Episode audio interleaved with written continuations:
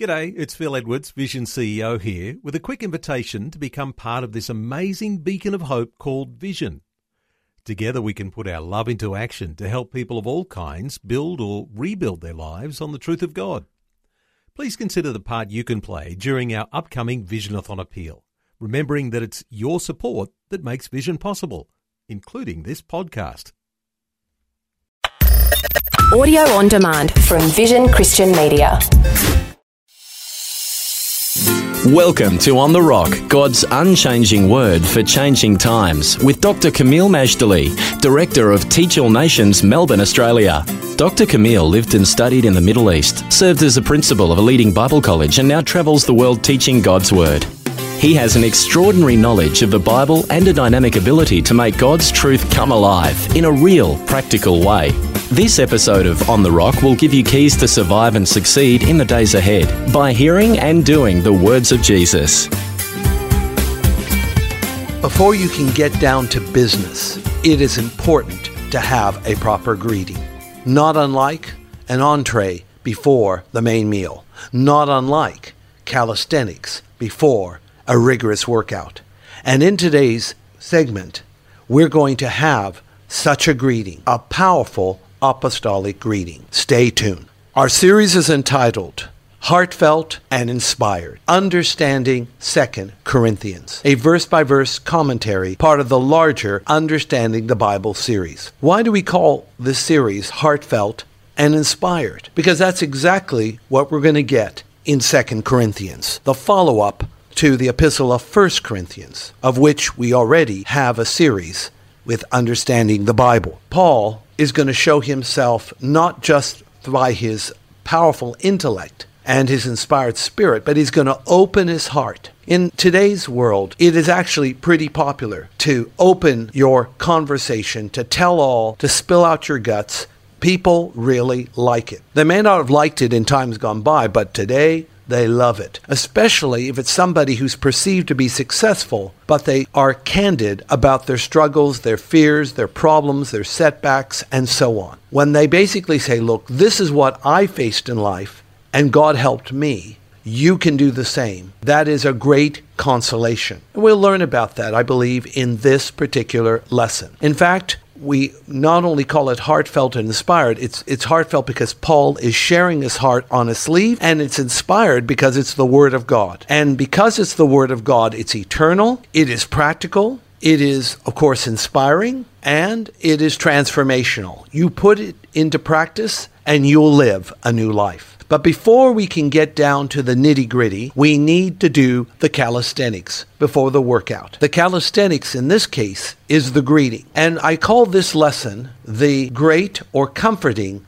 apostolic greeting. It's not just a greeting, it's an apostolic greeting. And it's not just the same apostolic greeting that Paul gives like he does in his other epistles. In this greeting, he's going to comfort the Corinthian church. Now remember, in the first epistle, he's more or less telling them off because they had, well, basically they were sinning. They were in a carnal mode of schisms, false doctrine, tolerating sin in the camp. But because they repented, or most of them did, Paul now puts on, or not puts on, Paul demonstrates the merciful side of God as God's messenger, as God's representative. And he is comforting and inclusive and even has nice words to say eventually to the man who was with his father's wife. So it's because when people repent, mercy and salvation and deliverance and revival are the portion. When people stubbornly refuse to acknowledge sin and guilt or somehow deflect and blame everybody else for their own mis- misdeeds,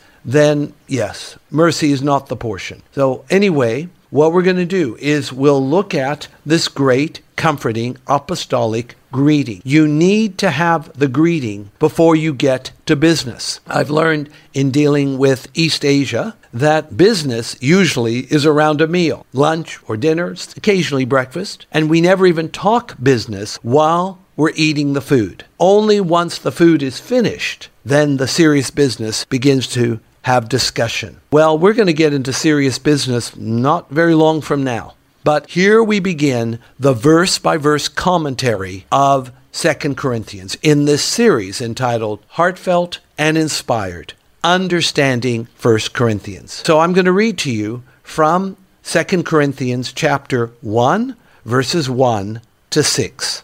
Again, the reference 2 Corinthians chapter 1, the first 6 verses, 1 to 6. Paul, an apostle of Jesus Christ by the will of God, and Timothy, our brother, unto the church of God which is at Corinth, with all the saints which are in all Achaia. Grace be unto you and peace from God our Father and from the Lord Jesus Christ. Blessed be God, even the Father of our Lord Jesus Christ, the Father of mercies and the God of all comfort, who comforteth us in all our tribulation that we may be able to comfort them which are in any trouble by the comfort wherewith we ourselves are comforted of God. For as the sufferings of Christ abound in us, so our consolation also aboundeth by Christ. And whether we be afflicted, it is for your consolation and salvation, which is effectual in the enduring of the same suffering which we also suffer. Or whether we be comforted, it is for your consolation and salvation. This is 2 Corinthians chapter 1, verses 1 to 6. Again, our lesson is called Comforting Apostolic Greetings. Verse by verse commentary begins right here. Chapter 1, verse 1, Introduction. Here, Paul says, I'm an apostle of Jesus Christ by the will of God. So he mentions who he is, the office he holds, whom he serves, and how that happened. Basically, Paul is sent as a messenger of the Lord Jesus Christ. This was made possible by God's will, not by man's choice. The apostles are always God chosen, God empowered, and God deployed messenger. The verse goes on to say, chapter 1, verse 1, that Timothy, our brother, unto the church of God which is at Corinth, with all the saints which are in all Achaia. So Timothy now is mentioned here. And though he has, of course, a very big and responsible role, he's merely called a brother. He's not called an apostle, not called an elder, not called a pastor. He's called a brother, which of course is what he is. That's what Paul is too, for that matter. And the epistle is addressed to the church at Corinth, but also to the body of Christ in the greater region of Achaia. Now remember that Corinth is due west of Athens. And so Achaia includes Athens, which is the capital of Greece, but it also includes the area of Cenchrea, the port of Corinth, which is on the eastern side. Because Corinth, being an isthmus, had two ports, one on the east and one on the west. So it's a wide catchment area of saints that Paul is addressing here in 2 Corinthians. But at the same time, bearing in mind that it's you know wide enough to include many, but it's narrow enough to speak of their specific situations, which, by the way, there's nothing new under the sun, says Ecclesiastes. What they faced in Corinth, we face today. Nothing new under the sun. Until we firmly and finally deal with the flesh through the cross of Jesus, spirit filled living, and the Lord's second coming, we will have repeats of some of these circumstances in the 21st century that happened in the first century. In verse 2 of chapter 1 of Second Corinthians. It's a standard phrase Grace be to you and peace from God our Father and from the Lord Jesus Christ. Now, Paul wishes the Corinthian church grace and he wishes to them peace, but always it's the divine version of both grace and peace. What we see is you cannot have the peace without the grace because any peace you get without the grace will be merely a human kind of peace, which is limited, temporal, and flawed. But when you have the grace of God, you also have divine peace. And that peace is expansive, it's permanent, it's holistic, and it's eternal. That's the peace that Paul is wishing on all of us, not just the church at Corinth. And we learn that this peace is made possible by God the Father and from God the Son. In the Greek, it uses the word from apo, A P O, apo. And apo is basically implying indivisibility or oneness between the Father and the Son. It's not like they're talking about two different entities. We're talking about one God and two of the three persons in the Godhead, the Father and the Son. So basically, by saying apo from the Father and the Son, it is implying the divinity of Christ. Then we have a very wonderful description of God in 2 Corinthians 1, verse 3. it says, Blessed be God, even the Father of our Lord Jesus Christ, the Father of mercies, and the God of all comfort. So we are basically not just being blessed, with grace and peace, we are also reciprocally blessing God. And can I just say, friends, if we could have an attitude of Christian maturity, rather than standing and basically expecting, if not demanding, that God bless us morning, noon, and night. That's what we do when we come to Christ and we feel very needy. But as we build our lives on the rock, instead of expecting and demanding that God bless us morning, noon, and night, let's take the blessing we've already received, which of course has been bountiful and merciful and abundant and wonderful, and let's start blessing God and blessing people in return. And let's try doing that morning, noon, and night. Because I've discovered that the more God pours into you, the more you should by rights pour out to others. And the more you pour out into others and to God, blessing them and ministering to them, God and people, the more God will pour back into you. You'll never run dry as long as you stay over the spout where the blessing flows out. And that spout is the open heaven where God can be found. So Paul understood all this. That's why he's blessing God. No sooner does he bless the saints at Corinth, he's blessing God in verse 3 of chapter 1 of 2 Corinthians. Blessed God. And the Greek word for this is eulogetos, which means well spoken of. So he calls God the Father of our Lord Jesus Christ. Other places of the New Testament, the Lord is referred to as the God and Father of our Lord Jesus Christ. While in no way diminishing the proven divinity of Christ, God also refers to the Father as his Father and his God. So it's not that we have three gods, it's not that we divide the Godhead, but we do need to recognize or distinguish between the personhood of the one God, because the truth is, unless we do, we're in danger of worshiping the wrong God. And there's nothing, in my opinion, that's a greater waste of time and eternity and resource than worshiping the wrong God. The New Testament, indeed the whole Bible, points us to the living God. And he reveals himself to us. It's not for us to dictate who God should be. That's presumptuous. That's arrogant. No, it's God who freely chooses unilaterally to reveal himself to us via his word, his Holy Spirit, his prophets, his priests, his kings, his apostles, and all the rest. So we bless God. He's called the Father of the Lord Jesus Christ. He's called the Father of mercies. And let me say, God is just. He will reward every right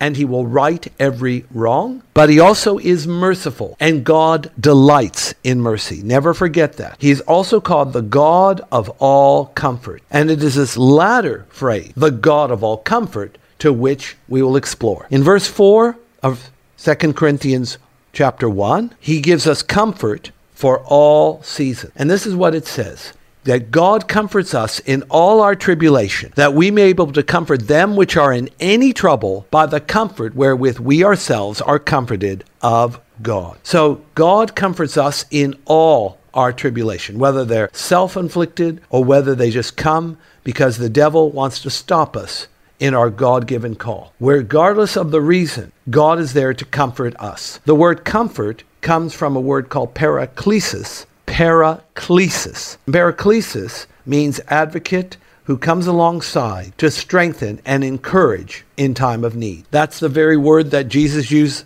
of the Holy Spirit in the Gospel of John, I believe chapter 14, when he calls him the comforter, the paraclete, the advocate who's always nearby, who's ready to speak and defend on our behalf. So, this comforting presence of God is because He is with us, His presence. He gives us in His presence peace, He gives us power, and one of the benefits is that we will be comfort filled.